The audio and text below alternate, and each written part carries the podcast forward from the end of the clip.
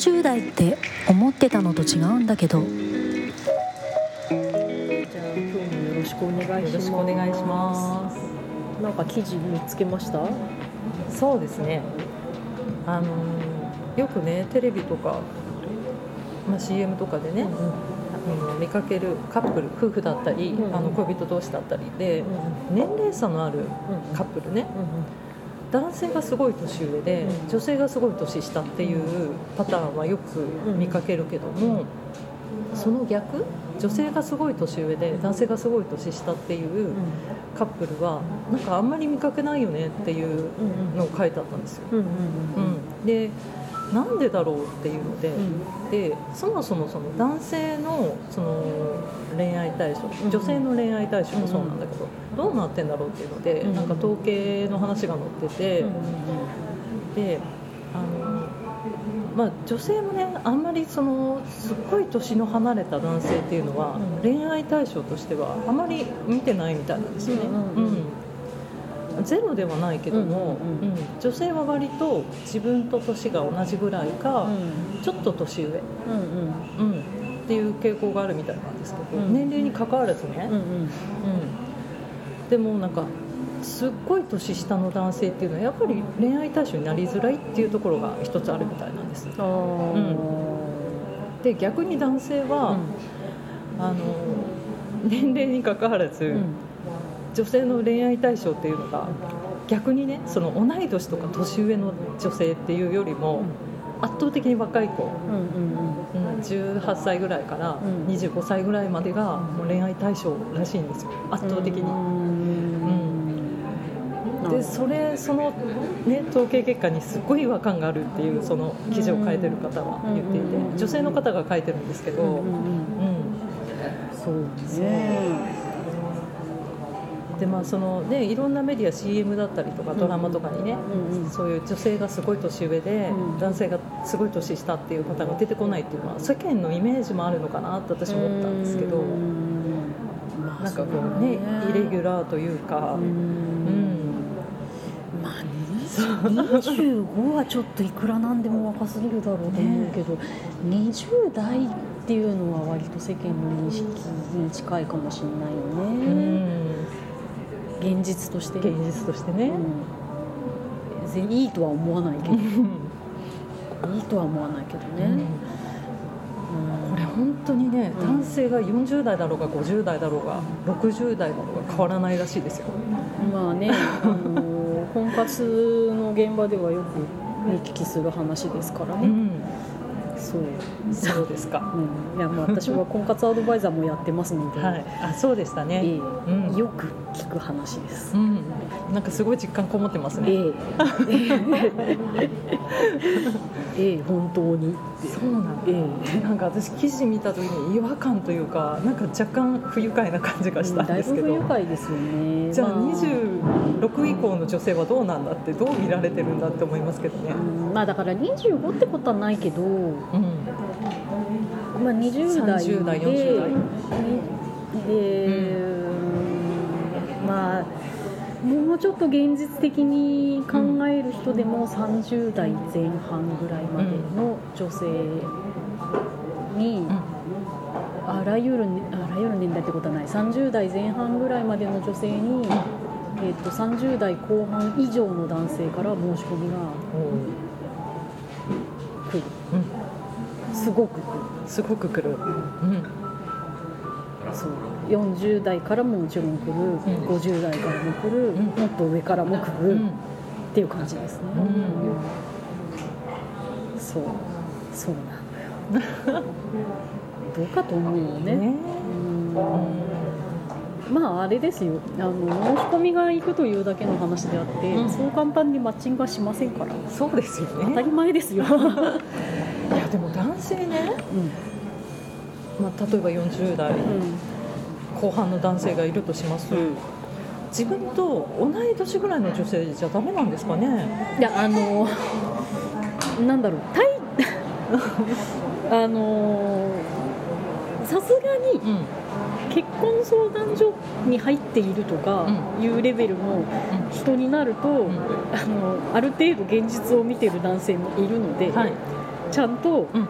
えー、とマイナス5歳範囲ぐらいの、まあ、比較的同年代に申し込んでいる男性が多いは多いですよ。うん。もちろん。もちろん、もちろん多いけれどもうんあのいわゆるこう世間でとんでも情報のように言われる、お前自分のこといくつだと思ってんだよっていう、あの年代の若い人にねどんどんそういう人にしか申し込みしないっていう人も、あのまあ、現現実に存在はします、うん。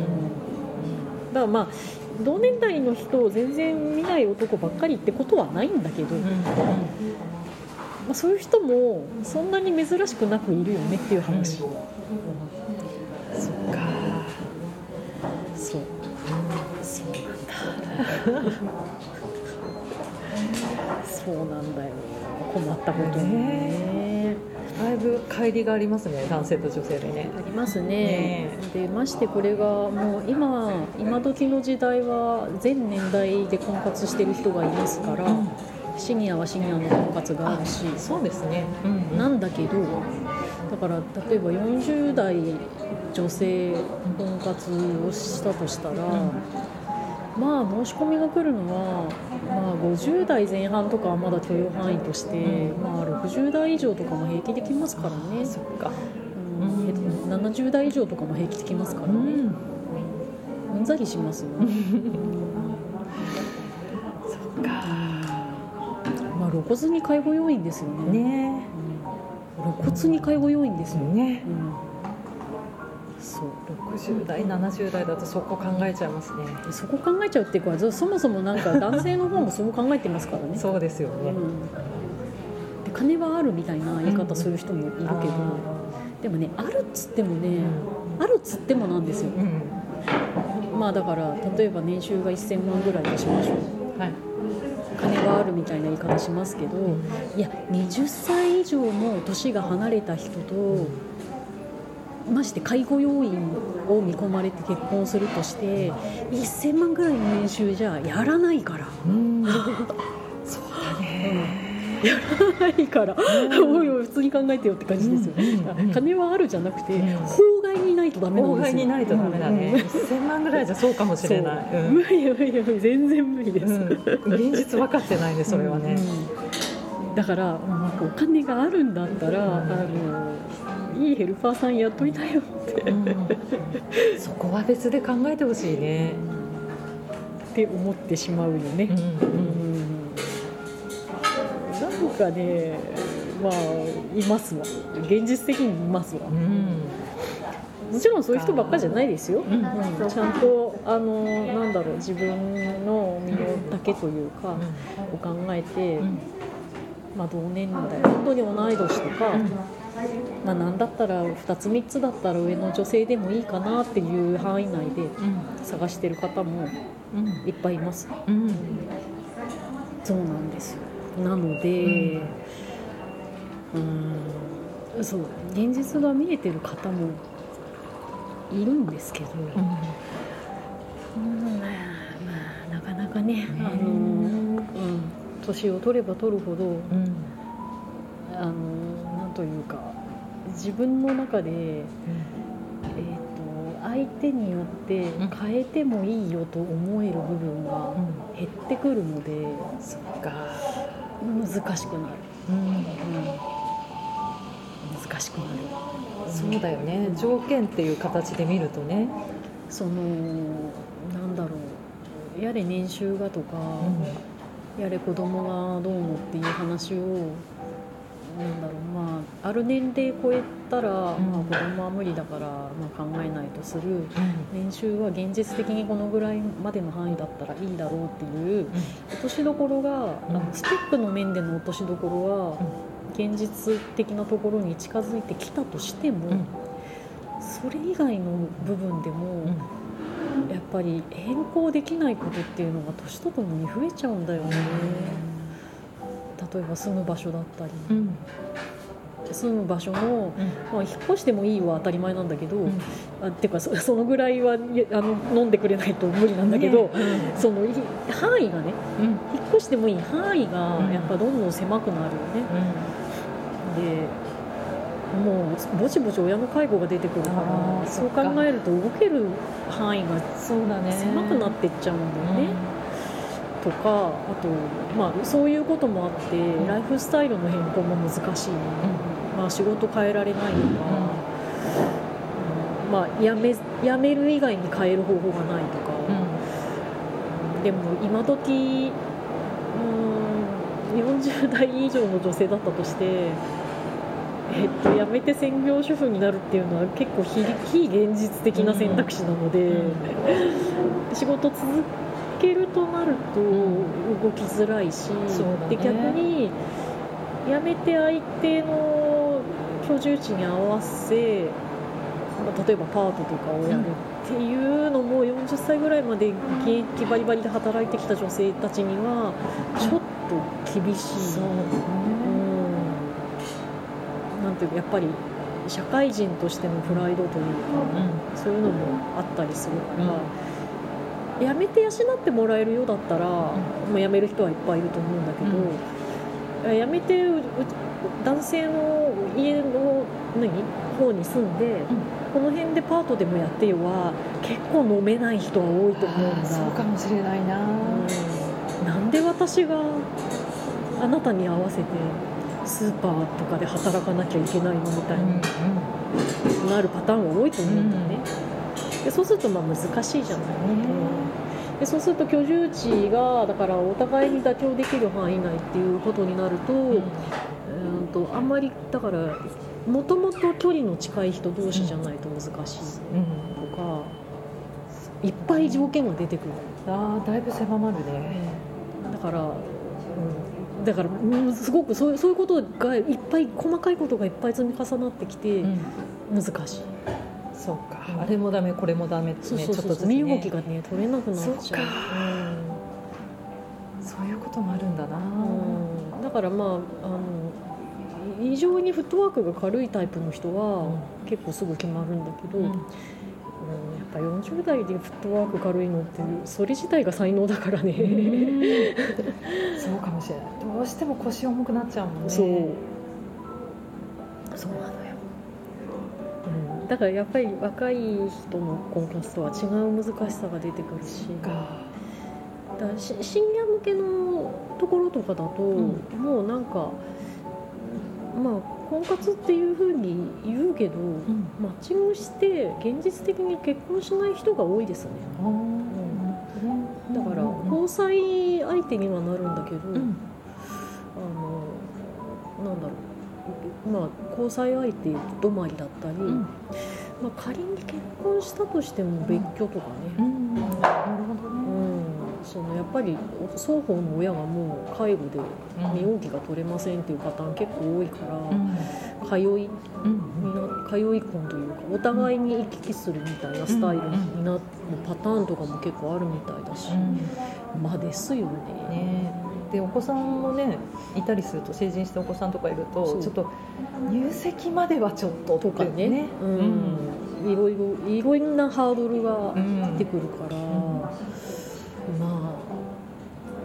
かもねむ昔からじなんかそれこそ事実婚事実婚だった人が入籍するとかだったらともかく、うん。年取ってから全然知らん人となんか半年ぐらい付き合って入籍とか子供とかいたらちょっとちょっとね。ちょっとちょっとってなるでしょなるなるうん。そのぐらいの距離感がいいのかもしれないね。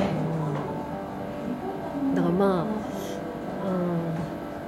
まあ現現実を見られる男の人もいます、うん。いますが、うん。なんかあのーなんだろう。やる気満々で若い女性とあの相談所とかに入れば結婚できるんだろうと思っている人もなぜかいる、ああそうか。多いとは言わないけど、うん。思ったよりはいるかな、そうなんだ。これはなんだろうね。ね。うん。あのなんだろうな、まあ、アプリは知らないけど、アプリはもうだから好きに使えばいいんじゃんだから、うん。好きに若い子にアプローチしたいんだったら、まあ、すすればって感じですけど、うん。なんか相談所の場合、うん。まあ、相談所によってまあ相談所にかかる費用がまちまちだったりはするけど、うん、なんか相談所にある程度のお金を払ってるんだから、相手は見つかるだろうみたいな思考の男性がまあまあいるんですよね。でまあそれは全然間違いなんで、相談所に入ってもある程度自分で動かなくちゃ無理だし、で身の丈に合った人しか当然マッチングもしないし、うん払ったんだから見つけろみたいなスタンスの人任せなね。人はまあ無理だよね、いるんだけどね、いそうだな。これだけお金払ってんだからやってくれるんでしょっていうね、まあいるんだなこれがな、うん。そういう性格だとさ、あのマッチングしたところでさ、ダメなんだよ、ね、うまくいかないと思う、うん、絶対ねそういう自分勝手な人はねモラハラだよ。な気がする。モラハラにつながる気がする。そうなの。ひどい方向に行くと DV とかね。そう。そうなの。いやーダメでしょう、ね。うん、やっぱり入会しして、うん。出会えるきっかけが増えるからこそ、うん。なんかある程度その自分をしっかり見つめていかないとうん。見つからないよ、ううん。んだからもうほら、うん、自分探しだよね。ね結構だから私婚活ってしんどい作業だなって思って、まあ、もちろんねこう探していかなきゃいけないっていう大変さもあるけど自分とねとことん向き合わなきゃいけないっていうまずそこがしんどいなと思って。しんどいと思うよ、ねうん、しんどいと思う。まあよっぽど高スペックの男性、でもそれでも、うん、高スペックの人には、まあ、ある程度のいいろんな形でのプライドがあったりするから、うん案外に合う人が見つからなかったりもするし、うん。うん。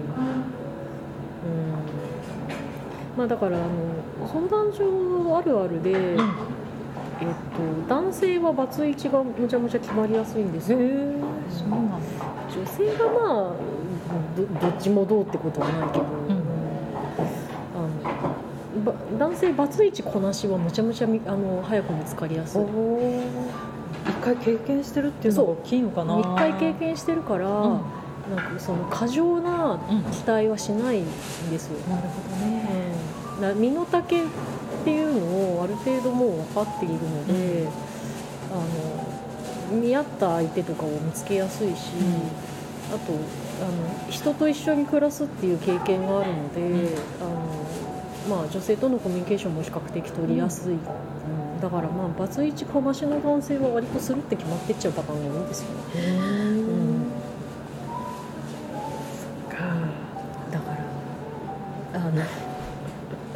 世間のお困りの皆さんはバツイチから婚活して再婚した男性たちの話をよく聞けって感じですね、うん。ね既婚なだけじゃダメですよ。罰を経験してないと、罰ね。罰を経験して婚活した人に話を聞かないとダメですね、うん。うん一定数いるんで。そういう人ねすぐだからデータベースからいなくなっちゃうんですよ。あ早く決まっちゃうから。あそうなんだえー、じゃあもう早めにこの人って思ったら捕まえないと、相談所は、まあ、アプリもそうなんですけど、うん。スタートダッシュがめちゃめちゃ大事で、んえっと登録して、まあ、結構1週間がまずスタートダッシュで勝負で、あの登録してから期間が空けば空くほど、うん。えっと、申し込み申し込ま、申し込まれ数が減っていくのであのニューみたいなマークがつくんですよ。うんアプリもそうだけど、うん。マークついてるうちですよ。そうなんだ。スピード勝負だね。だから入れ食いみたいな感じですよ。来たみたいな。常にチェックしてないと。そうあの今の話そのうんバツイチでうん。ちょっと今思い出した話があって、うん。昔ね働いてた会社であのその時は結構ね LINE とかまだない頃だったかな、うん。あのだからか帰るコール。うんうんうん。今から帰りますとか。はいはいはい。そうそうそう。あとなんだろう。お家の用事であの何奥様からうんうんうん。電話があったりとかして、でその対応をね私見ていて、あの罰がついてない人あのまあ現役で普通に1人目の方とうん結婚生活が続いている方と、バツイチの方との違いを私感じ取ったんですけど、もう個人的見解だし、うんうんあくまでもあの私が思ったことなので全てではないと思うんですけど、うんうんうん。あのバツイチの方何人かいらっしゃったんですよ。同じあの、はいはいはい。同じ課に。はいはであのとにかく優しい。お家の方との電話のやり取りが。あのね、結婚してまあ何年ももう長い方もいらっしゃるし、まあ、数年の方もいらっしゃいましたけど、えまだあの恋人同士っていうような話し方なんですよ。うんうん。すごい気使ってるし、ええ。とにかくソフトで優しいんですへよえ。であの奥様のお誕生日に仕事がこう伸びてしまって、あの新幹線で帰った方いらっしゃいます。ププレゼント持ってプレゼントと花束持って。あのまあ。新横浜なんですけど、うんうんうん。新横浜まであのそう新幹線で帰った方が早いから。ああなるほど。へえ。東京駅から。まあ確かにね。早いよね。早い早いけどええと思って新幹線っていう。そう。であの逆にバツついてない方うん。は結構電話の感じが存在なんですよ。奥様に対して、はいはいはいえ冷たっていうぐらいの、まあ、たまたまその時だけだったかもしれないんですけど、はい私はこう見ていて割とそういう傾向にあるなと思いましただから一回失敗してる方ってなんかいろいろ思うところがあってああの強めに出ないというか。ー。まあ今だとね、うん。あの LINE とかになってるだろうから、うん。まあちょっと言葉遣いとかはわからないかもしれないけど、まあやっぱりダメになる理由はいろいろあると思うけど、まあ結構な高確率でコミュニケーションエラーでしょうから、だからコミュニケーションをおろそかにしちゃいけないなっていう学習をしてる可能性はあるよね。そうですね、うん。うん。それはありそう、ね。ちょっと面白かったですよ見てて、いやだからまあでもそういうそういうとこだぞっていう話ですよ。ね。そう。うん。あのややっぱりそのあのね婚活のマーケットってすごくなんか非対称性があって女性は、なんなんかまああの経験値が浅い方もいるけど、普通の方も多いし、まあ、多いか多い方は自分で言わないから何とも言えないわかんないんだけど、はいまあ、少ない方もいれば普通の方もいる、両方いるけど男性は少ない方が圧倒的に多いんです。よあそうですか、経験値がかなり浅いだからお付き合いした人数が0から2人ぐらいのパターンって結構多い。そうですかで女性の場合は、まあ、もちろんゼロもいるけど、ん。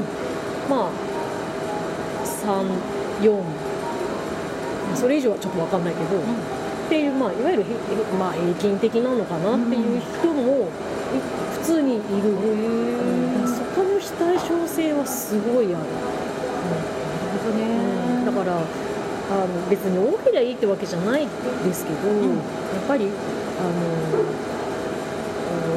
うんまあ今時異性とは限らないけど、まあ、その恋愛関係に陥るパートナーとのお付き合いって、やっぱりコミュニケーションに尽きるじゃないですか、はい、だから経験値が極端に少ない方で、ましてその今の日本人の男性の気質はどちらかというと口下手というか、うんデフォルトがね。うん。うんあの特殊な職種を除いて、ん。デフォルトの日本人男性の気質がどちらかというと口下手なので,、でまして経験人数が少ないと、コミュニケーションが難しいんですよ。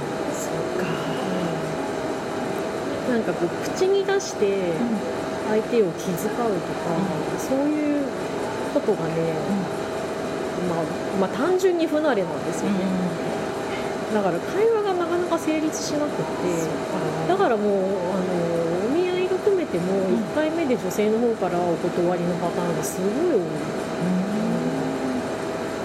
なんかもったいないね。うん。で口下手かと思えば、えっとだ逆もある。喋りすぎ？喋りすぎ。そう、緊張のあまりなのかもしれないんですけど喋、りすぎ。難しいな喋りすぎでだからしかもだからコミュニケーションにならないっていうことは、うん。一方的に喋りすぎなんですよ。で女で女性はある程度コミュニケーション力がもともと気質として男性より女性の方がコミュニケーション力高いじゃないですか、高いよね、だからあの相づち打てるんですよ、うん。一方的に話されたとしても、で初めて会った人だし、ん。あんまり失礼してもいけないなと思って、うん。まあ、聞くじゃないですか、うん。で男性は気持ちよく話せて、ああ楽しかったもう一回会いたいってなるんだけど女性はもうずーっと話聞かされて、うんざりああもうやれやれみたいなもう二度と会いたくないみたいになっちゃう。そ うかそれはすごい温度差感じるな。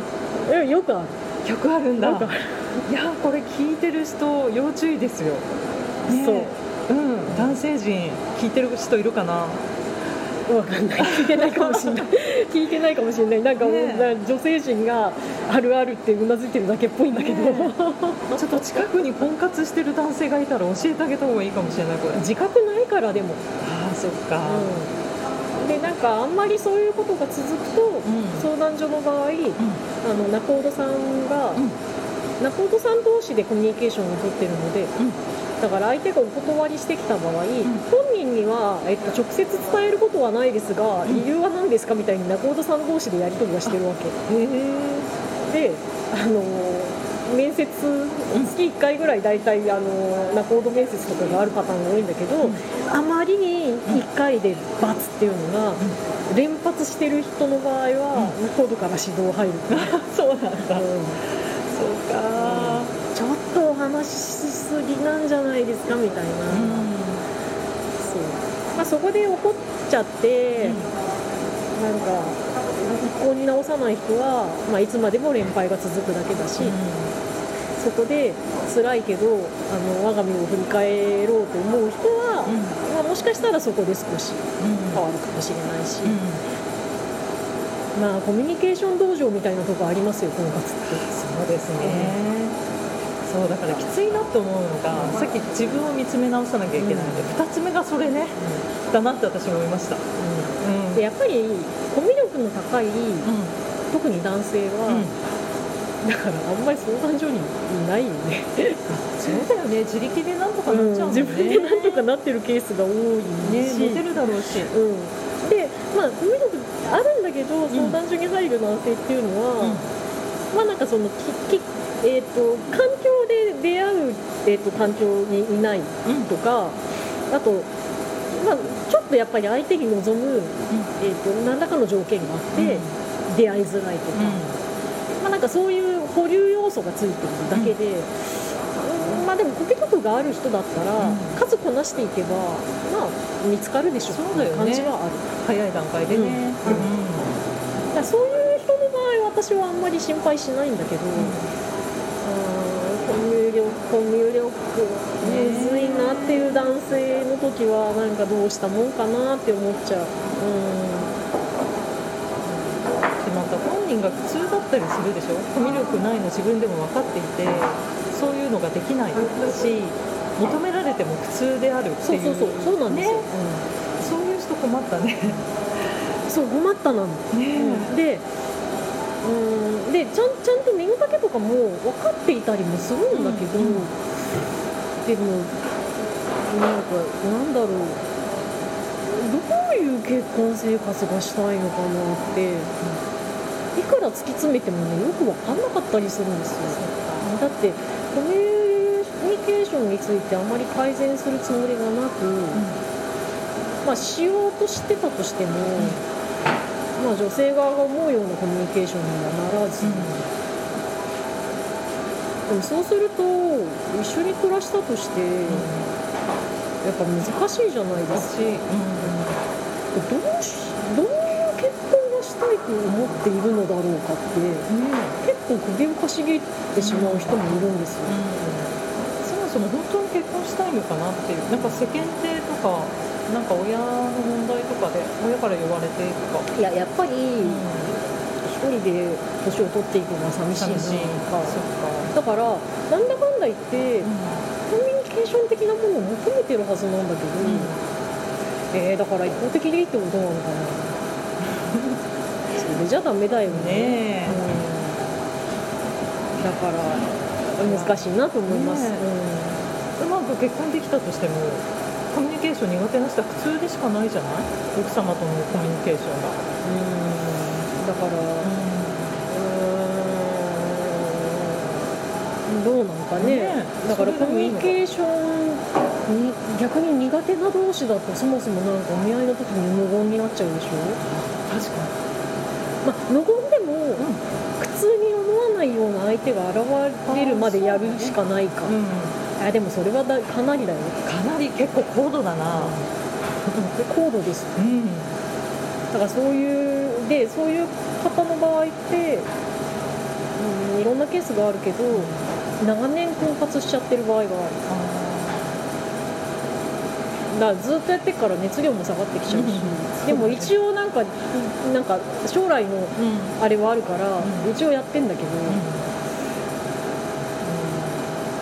まあでも確かにうんやめたら終わりだから、うん、そうだね。やめたら終わりだから、うん。まあ、うん、続けてることが無駄ではないけれども、うん。うん。ま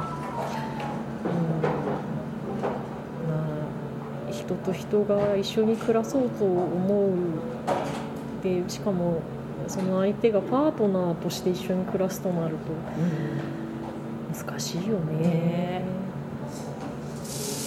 まあなんというかうん なんかね無理して結婚しなくてもって本当に思うんだよね。ね。今ねいろんなスタイルがそういろんあるからなスタイルあるし、ね。別にうん。結婚したって、自分相手に先立たれちゃったら同じだからさ、うん。でその確率って50%だからね、うん。結構高確率なんですよ、うん。だからえ結婚結既婚者ですらうん一人になったらうん。どうしようかなって思ってた方がいいとは思うんだよね。ねうん。そうだね。大丈夫だよ。一人の人がいっぱいいるようになるからさ、うん。ねなんか。10年先20年先。だからやっぱりやっぱりコミュニケーション力はそういう意味でも、うん。あのある程度、うんえコミュ力っていうのはさいっぱい喋れるっていうこととか、えっと、うん。陽キャになれとかそういうことではない、うん。ない、うん。ね。そう。そう。そう。あの相手を尊重できるかとかうん。そういうことだから、ね。あのいもし一人うんが嫌なのであれば、うん。あのちょっと人と、かどうやって関わりながら生きていこうかなっていうことを考えた方がいいんじゃないかな。ねそそれが一人でいることと天秤にかけた時に、うん。そうやって人のことを考える方が苦痛なんだったらうん。一人でいなさいって思う。うん。それも人生だ。それも人生だね。そういう選択肢もある。そういう選択肢もある。ね。うん、全然、うん、うん。大丈夫？一人でもあの公的なあの援助をフルフルフルで使えば全然一人でも大丈夫、大丈夫だよね。でも関わりたいと思うなら関わり方を考えないと。ね。あのね結婚するしない別としてコミュニケーションをねできた方が楽しいよ。男性もねね。そうだと思うんだけどな、うん。なんかそのあの別に女性と同じようなコミュニケーションをしろとは言わないから、まあ、男性はあのなんだろう対面のコミュニケーションよりあの肩を肩越しのコミュニケーションの方がいいらしくって、うん肩を並べて同じ方向を向くと。だ仕事の仲仲間がいるほど同じ目的に向かっていく、うん。えっと、仲間っていうのはコミュニケーションが取りやすくて、女性みたいに対面で、うん。あのなんか永遠と話してるとかは苦手らしいんだよね。だからだからボランティアをするとかうん。趣味の何かね。趣味のサークルに参加するとか、うん。えっと、地域おこしに参加してみるとか、うん。なんかその仕事っぽい。うん仕事じゃなくて仕事でもいいしうん。仕事じゃなくていいんだったら仕事っぽい。ね、うん。何かをする仲間を見つけることを考えた方がこれからの高齢化社会はいいと思うよっていう、うん。人生長いからね、うん。ね。みんなで支え合って生きていきましょうね。う。ね。じゃあ今日はこんなところではい。お疲れ様でした、お疲れ様でした。